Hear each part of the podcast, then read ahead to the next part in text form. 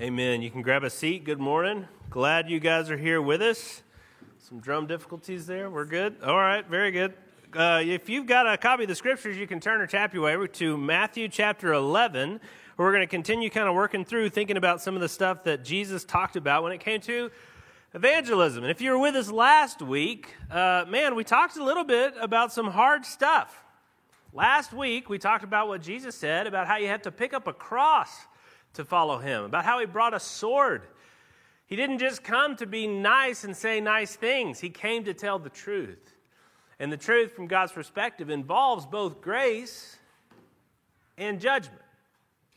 And so, as we're thinking about our call to take this word out to the world, ah, not only do you have to hmm, believe that hard stuff, you have to speak that hard stuff. And that's very difficult. As somebody who's preaching to you and trying to encourage you to do that, I feel the tension of trying to motivate you not only to say, to speak about Jesus, to tell, like we've been saying, about how I once was lost but now I'm found, but also to say some of the hard stuff. Some of the stuff that people might reject you for. There's a, a, great story. There's a great preacher, a guy named David Platt, and he was telling about his preaching professor, this guy named Jim Shaddix. He's at Southeastern now, but about Jim preaching to all these young, sort of college age students. And he got up there and he said, My job today is to convince you not to do missions. And then he started to preach about how hard it would be to go and be on mission with Christ.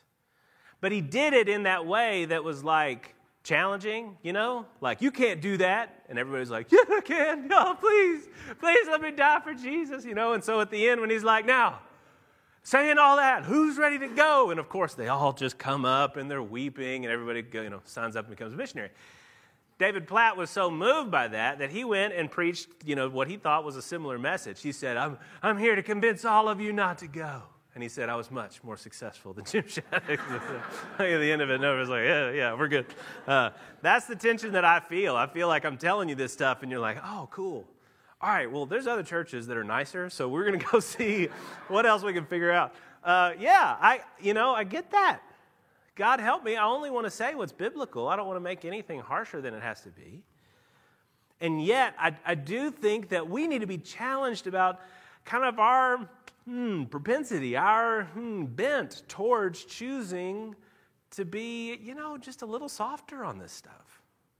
I think Christians tend to want to, to go back towards distraction, especially if the other option seems like depression.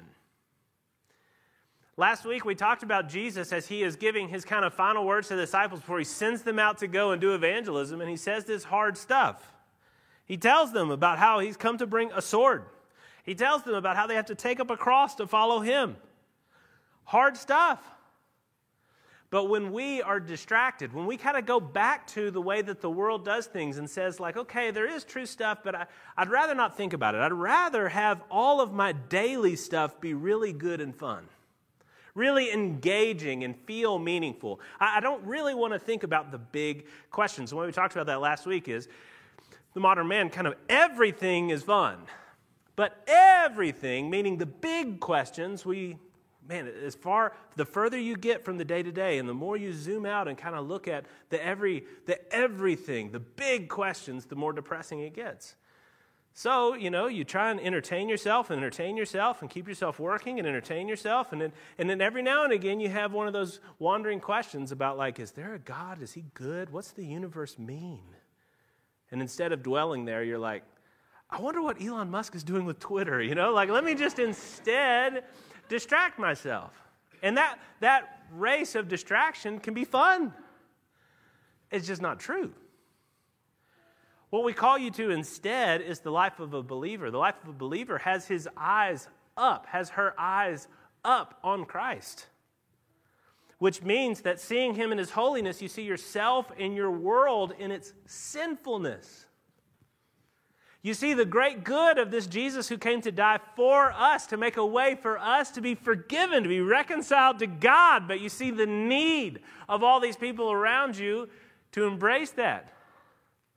Maybe at first you're encouraged by that because you feel like light in a dark place and you're going to go shine brightly, but you go and you do that and you just get rejected.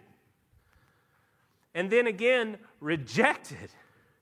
And you're a proud person too, so you're slowly kind of getting cut off from that view of Him. You're kind of trying to do it in your own strength, and slowly you just dry out. There's no oil in the engine, and the gears just start to grind. Where last week I think Jesus was speaking to the distracted Today, he's speaking to the depressed.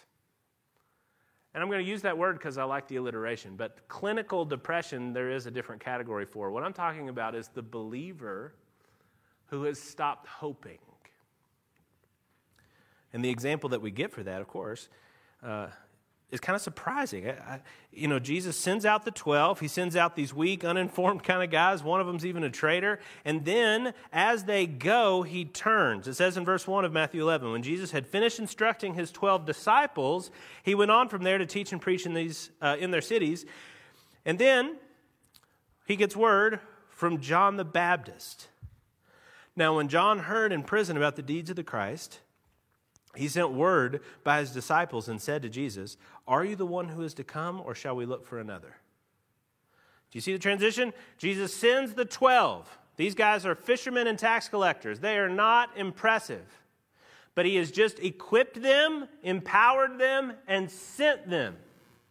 He turns and gets word from the disciples of John the Baptist, who's the opposite of the disciples. John the Baptist is the hyper committed guy. John the Baptist is the live in the desert guy. He's the one that by prophecy was given. Uh, his dad was a priest who was made mute for months until his wife gave birth as an old lady. Biblically, that was making you think about the promises of God given to Abraham whose wife didn't have a baby until she was ancient, ancient. This is the John who was jumping in his mother's womb when Mary came and said, I think I'm pregnant to her sister or her cousin Elizabeth. This is John the Baptist who was prophetically given the job of preparing the way for the Christ. He's a big deal. He's a faithful preacher. He baptized Jesus.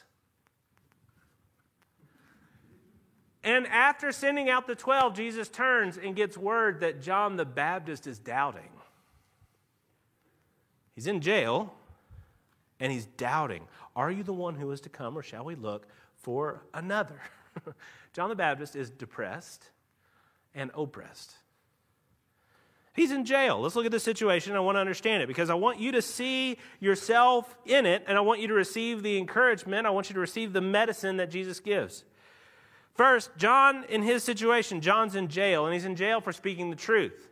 John told the guy who is the king over Israel in those days that he should not be romantically entangled with his sister in law.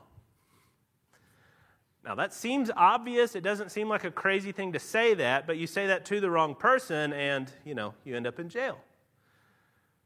He was in jail for telling the person sitting on King David's seat on the throne of Israel to be sexually faithful to his wife.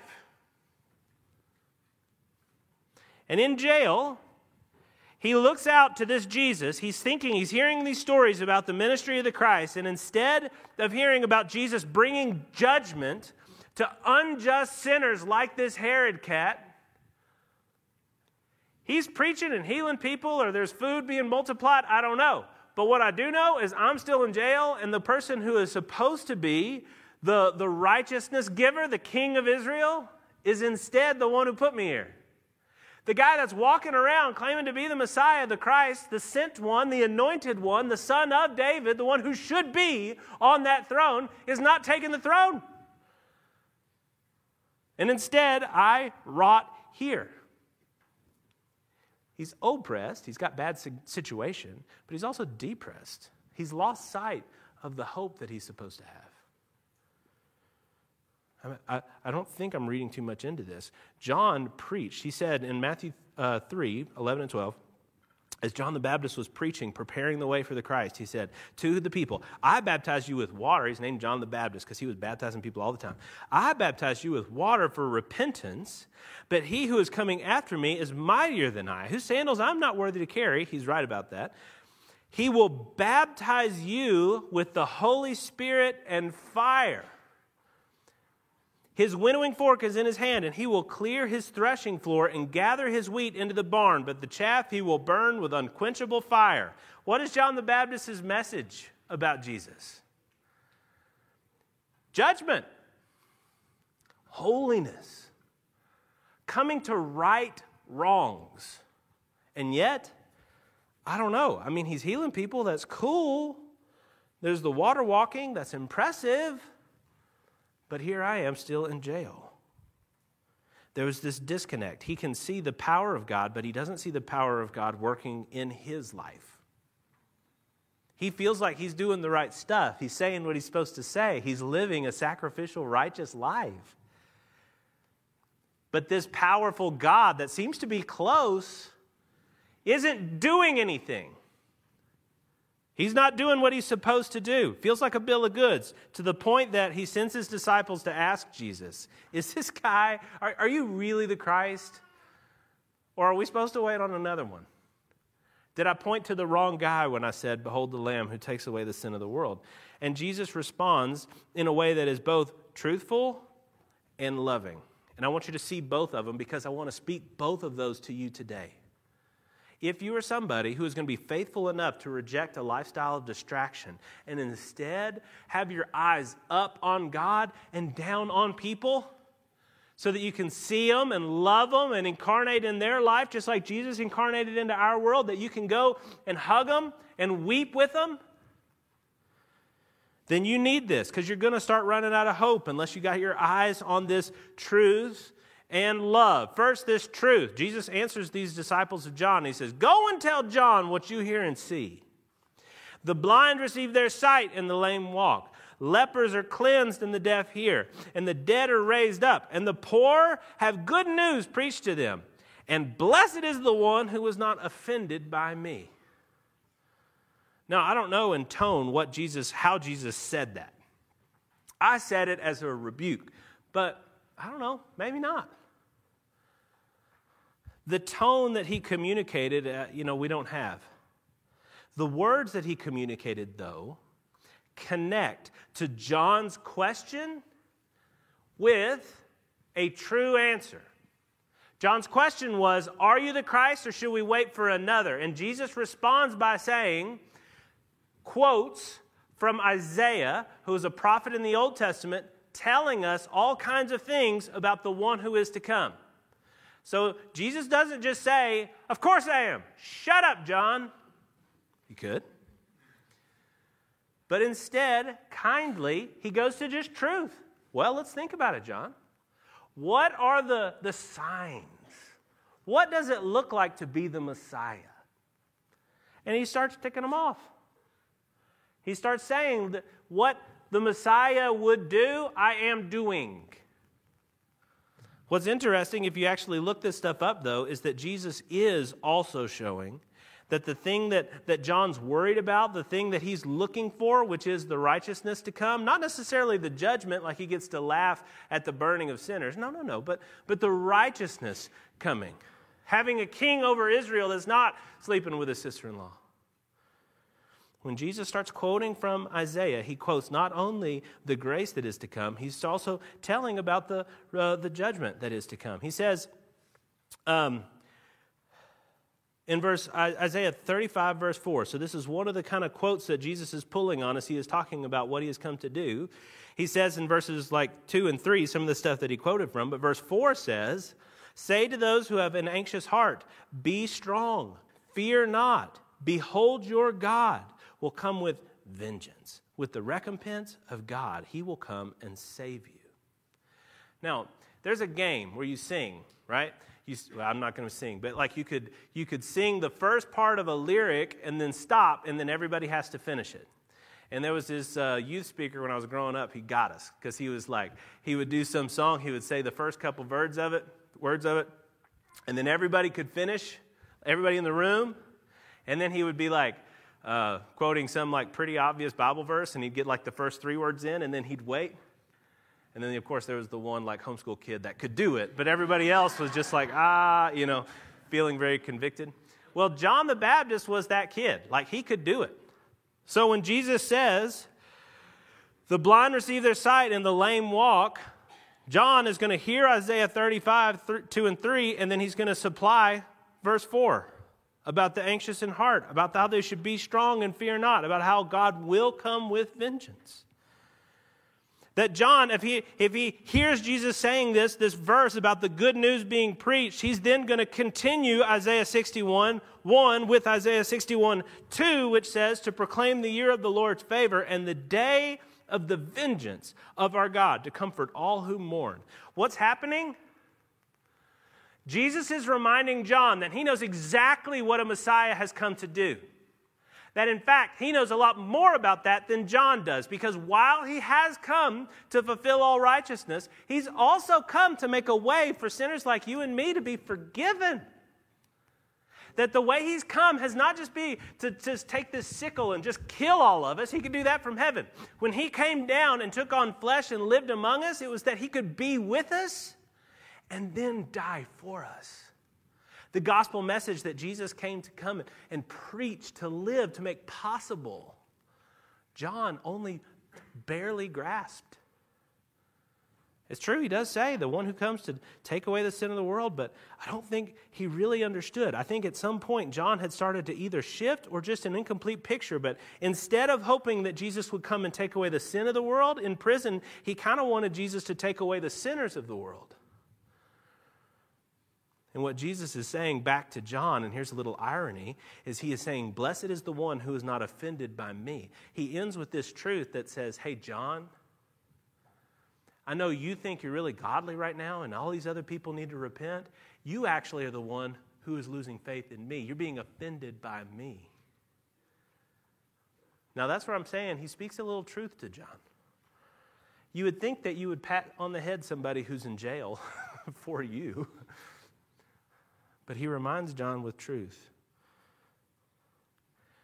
Blessed are the poor in spirit, for theirs is the kingdom of heaven. He, he's, he's capturing this sort of this bruised reed here, this, this smoldering wick. He's not putting it out. He's, he's caring for it. He's giving him truth, and he's speaking with a lot of love here. He's telling John that yes, you're in jail, but God's still on his throne. He's reminding John with these, these quotes from Isaiah that God is still with you. Rachel and I were talking about this. You, you tell your kids, of course, I'm not going anywhere. I'm always going to take care of you. And if there's ever a moment where the like the pickup doesn't happen perfectly and they're like kind of looking around for you, there's going to be this it's crazy how fast this immediate temptation in their heart to think they're not coming. They've forgotten me. They're never going to come. And, and Rachel and I, we don't always respond to that with like love because it's also an insult, right? Oh, you think I'm not, I can't keep up with my kids? You think I don't know when your time to come out of school is? You think I can't figure out how to get here and take care of you? And we find ourselves saying, and I wonder if God ever says it this way I will never leave you or forsake you. Hey, little kid that thinks that I'm not smart enough to figure this out, I know when you get out of school. I'm going to be there. If you don't see me, maybe it's because you went to the wrong side of the school. Trust that I know what I'm doing. I think God says it that way sometimes. I will never leave you or forsake you. Look at the cross. What amount of love do I need to display where you will stop questioning that I love you? I think John's kind of there for a second. And Jesus, I think gently, is reminding him of this truth. But the, the, passage doesn't stop there because Jesus also reminds him a great deal of, of love. I don't know how much of this next part John the Baptist's disciples heard and communicated, but Jesus says it to the crowd. He tells them all as the disciple okay, so as the disciples go away of John, Jesus speaks to the whole crowd concerning John and he says, What'd you go out into the wilderness to see? A reed shaken by the wind? What did you go out to see? A man dressed in soft clothing? Behold, those who wear soft clothing are in kings' houses.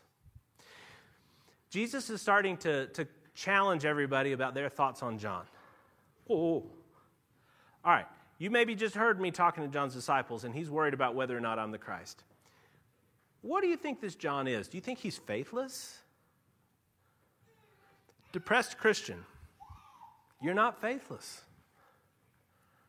If you've lost hope because you've just continued doing what God's called you to do and it feels like everything is just grinding on grinding on grinding without the fruit that you feel like should be there, Jesus sees that and he knows you're not faithless.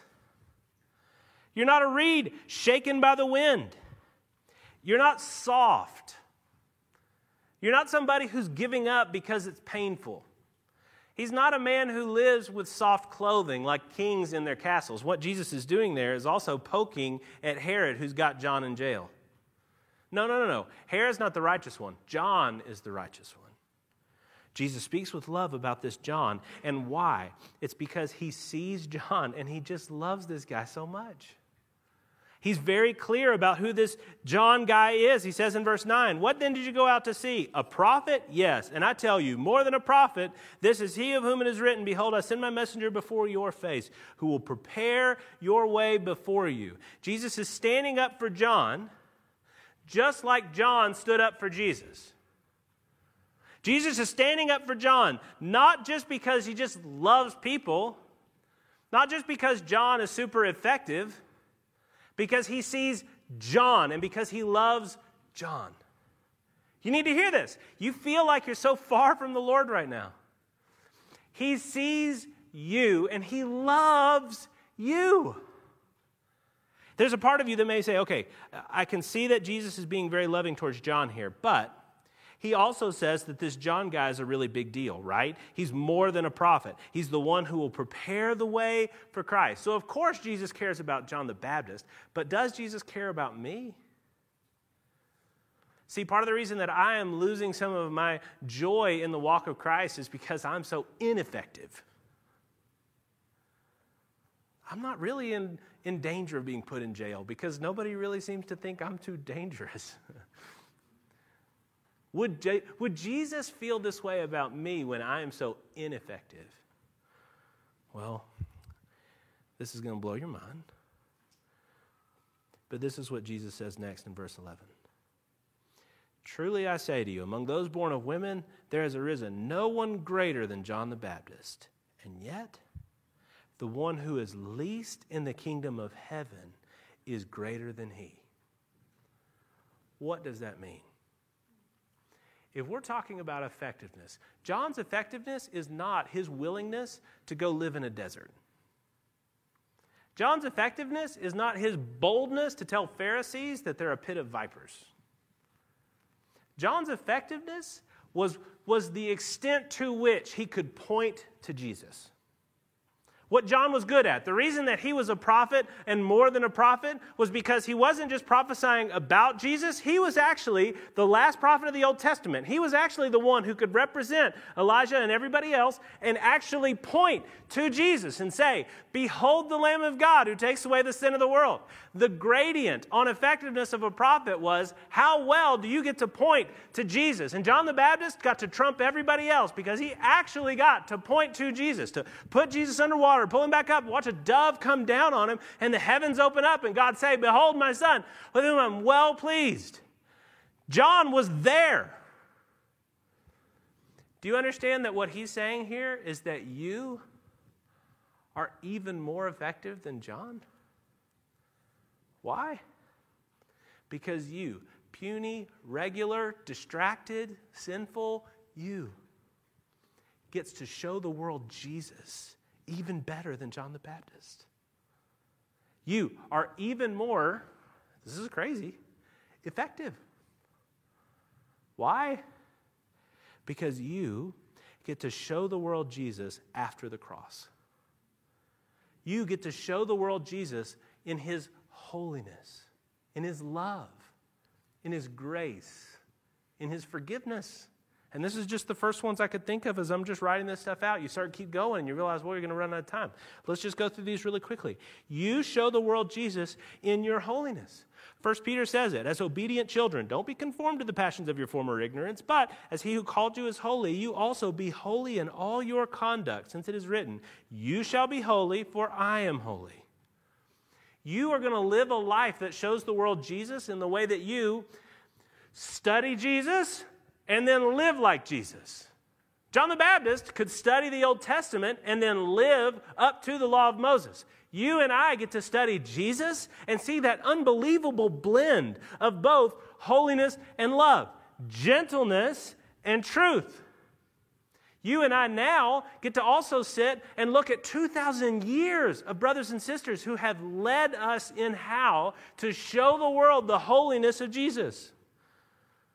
And you say, okay, well, that first point doesn't actually encourage me that much because I'm not really that good of a person. I get it, but you also get to show the world Jesus' love. That's what it says in Romans 5 8. God shows his love for us in that while we were still sinners, Christ died for us. How do you point to Jesus? How are you a signpost for who Jesus is? Because you show the world that Jesus can love somebody like me. I, I don't know how impressive you are to the world. Maybe you're somebody who is really impressive. You hold a position in the world that people respect. Great. You can show the world that God loves people like that. Maybe, though, you're very not respectable. Maybe you're a person that people around you look at and want to distance themselves from. Do you understand that you get to point the world to Jesus by saying that Jesus loves people like me? If you were honest with people, if they could see who you are, if they could see how far you fall from that holiness standard, and you could still say that God loves sinners like me, then you would be showing the world the incredible, the ocean, the, the space level size of God's love for his people. You show the world Jesus in his holiness. You show the world Jesus in his love. You show the world Jesus in his forgiveness. Because you don't stand there and tell the world that you're a good person. You stand there and tell the world that you're a forgiven person. It says in 9 2 of Matthew Behold, some people brought a paralytic to Jesus lying on a bed, and when Jesus saw their faith, he said to the paralytic, Take heart, my son, your sins are forgiven. How often have we talked about this over the last two series? I can't get away from it. I'm saying it to myself hourly. Take heart, my son, your sins are forgiven. I'm not happy because I'm good. I'm not happy because God's holy. A holy God's going to squish me like a bug. I'm happy because I'm forgiven. That He looks at me and says, Take heart, my son, your sins are forgiven. You get to show the world the love that you receive from a God who looks at you and forgives you. You point to Jesus with grace. Romans 5 again, verse 2 says, Through Jesus we have also obtained access by faith into this grace in which we stand. And we rejoice in the hope of the glory of God. You stand daily receiving from God. You do. I had to try and help get some of the stuff for this Thanksgiving feast. Can I tell you how hopeless I felt by myself in Sam's Club trying to find the right thing? It's hard enough when you go to do that for your family and you got your wife there ready on like a FaceTime to show you where on the spice rack to like get the thing that you say isn't there, but it's right there, you know, and she can tell you it's right there. Well, multiply that by however many people we're going to serve, and you feel the weight of all these like hungry children, and you don't know where the spice blend is. It's Sam's. I don't know. It's just a maze. Who knows what's in there? And I prayed item by item.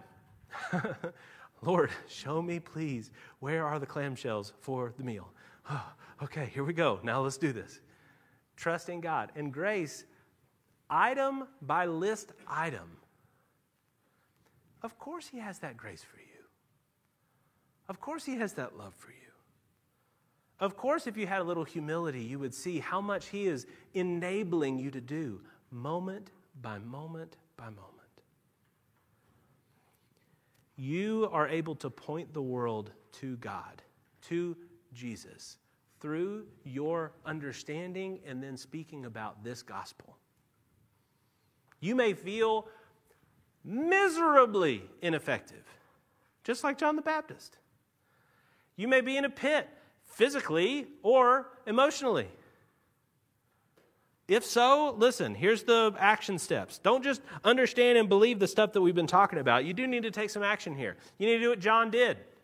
What did John do? John confessed. He was feeling so much doubt that he actually recruited his disciples and sent them to Jesus and said, Is you, Are you the Jesus?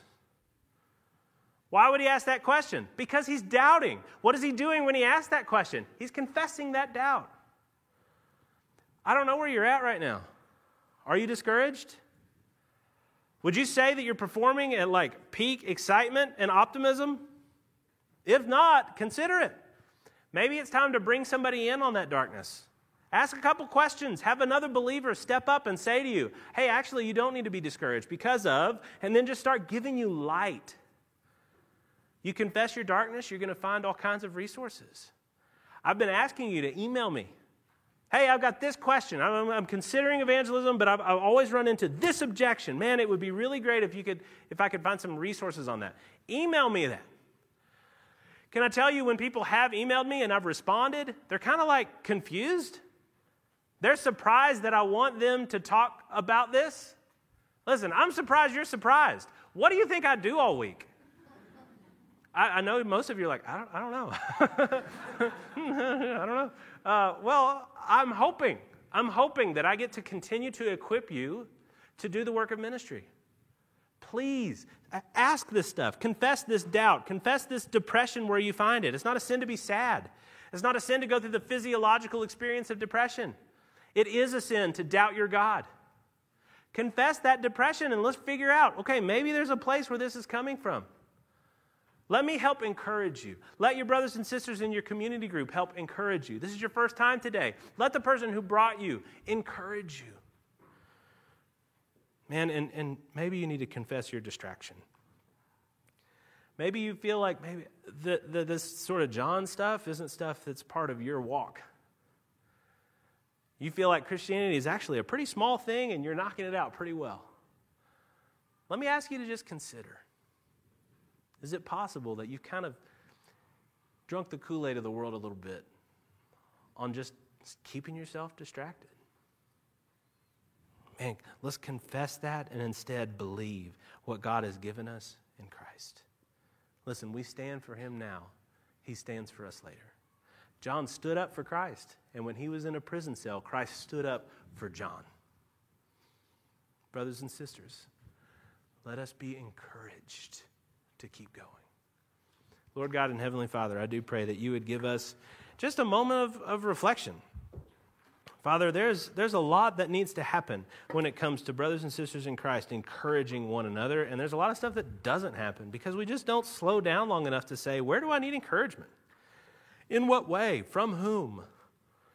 Lord, I pray that you would give us the grace to connect to one another. You have given us gifts in the Spirit in order to bless one another, to build up.